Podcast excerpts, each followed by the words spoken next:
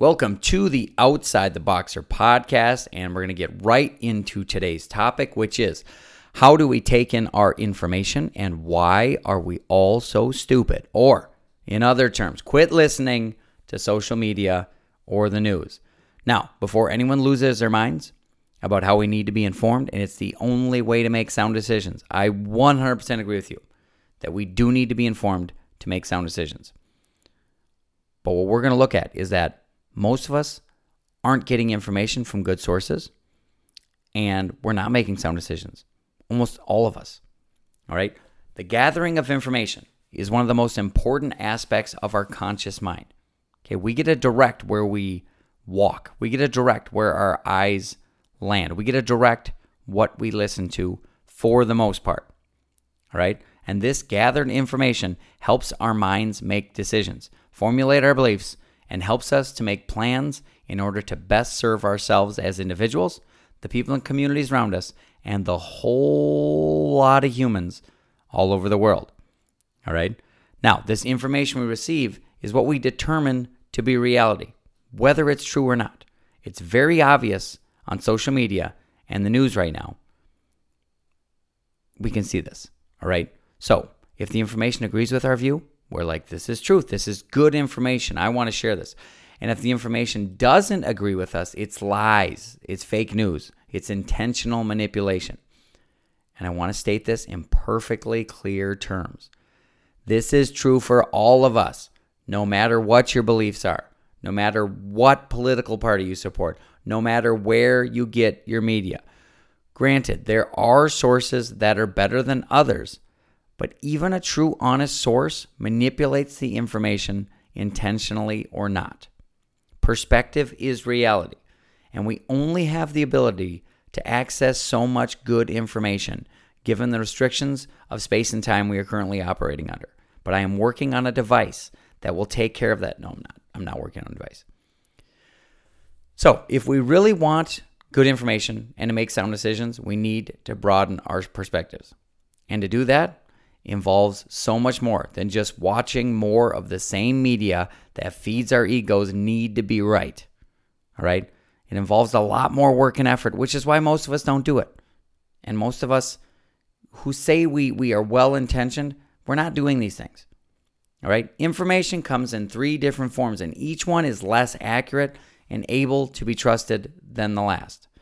So, firsthand information is what we actually see, hear, smell, taste, feel, and experience ourselves.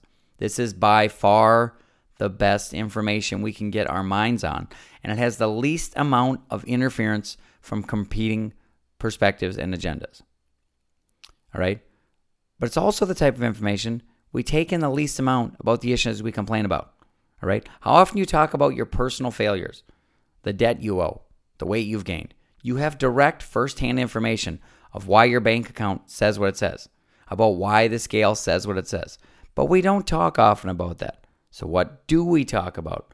We talk about what's going on in Portland, right? Depending on what your media source tells you, there's a lot of different things that could be happening in Portland. But guess what? How many of us have honestly been there recently? How many of us have went to the source to get the best possible information? Now, before we talk about the I've seen a video and I know what's going on there. Okay, good. Let's get let's get right into it. Let's go right to that secondhand information. So secondhand information is what we take from someone else. Right? So firsthand is me witnessing a UFO landing. Secondhand is someone else witnessing a UFO landing and telling me about it. Now, it becomes very important in this case who is telling us this information. If it's one of my closest friends, my ears might be open. But if it's someone I've never met, my ears are closed or worse, or they should be closed or worse. All right. So back to these videos we've seen. Do we know this person that showed us this video? Or do we trust them because what they were showing us makes us feel right? If you wouldn't trust this person to hold your wallet or to come into your room and see the pig pen you live in, maybe giving them access to your mind isn't the best idea. Our minds are what we are and we should protect them. Now, does this mean that all secondhand info is bad? No, but it's all worse than first person. Trusted secondhand information is the next best thing to us actually being there, but it still must be deeply questioned. Right? So imagine being in a minefield. These mines are buried, they are hidden, you cannot see them. But you need to get to the other side of the field. Luckily, at your disposal, you have some tools to help you walk this path. Right? You have a mine detector. So, at your own risk, you slowly move through the field, plotting the best course you can with the tools at your disposal. All right? Now, imagine you got the same exact minefield, only this time your best friend has the tools and is telling you where to step over a radio. How good do you feel at this moment crossing the field? All right? Now imagine it's not even your friend, it's a total stranger who's using the tools to take in the information and telling you and re- relaying this information to you. It sure changes up the confidence in the information, doesn't it? When it's not us gathering it. At least in that in that analogy, right? But when we're getting it online, where we just run with it and we share it, and and it's not awesome. Okay. So now that's secondhand information. What's third-hand information? It's garbage, is what it is, and it's where the majority of us get our info. It's the newscaster who hasn't been there getting information from the field reporter we don't know who actually witnessed the event. Right? The amount of manipulation, intentional or not, is at its absolute highest levels here. So imagine that field example again. Okay, once again, you're without tools and you got to walk across this field. Okay?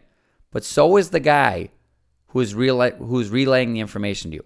But another guy, we'll say Phil, has the tools.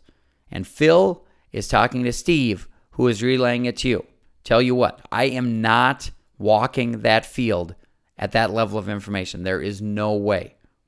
All right. Remember the game we played as kids, Telephone, or the less fun version we play as adults called Gossip? How accurate is Gossip after one afternoon making the rounds in the office? All right. The more minds that take in this information, the more mouths that share this information, the less we can trust that information. Even if that information makes us feel warm and comforted on the inside right? And this is how our minds work. But the problem is, we weren't given an instruction manual on our own minds. But there are people who have studied minds and how they work.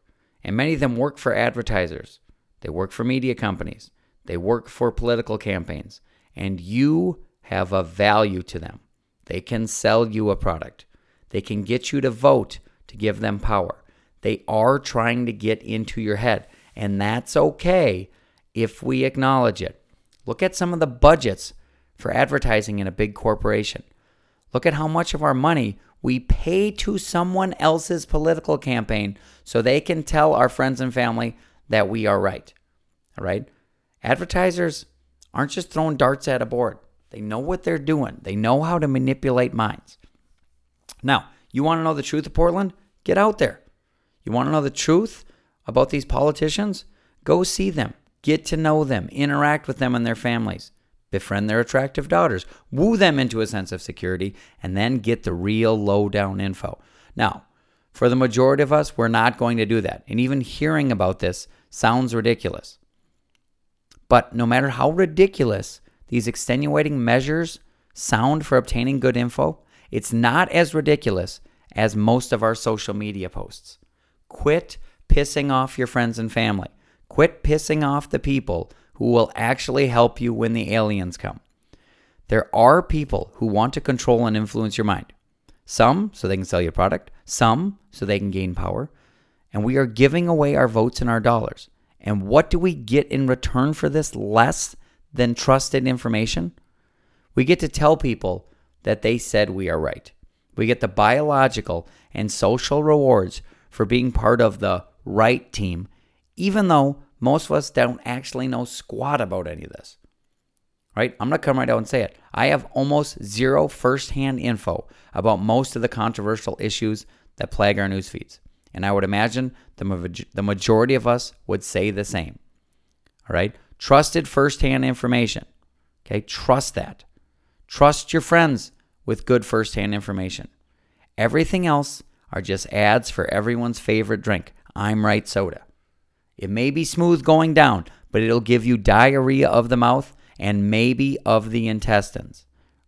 Go out, open your minds, be good to one another, and go change the world, y'all.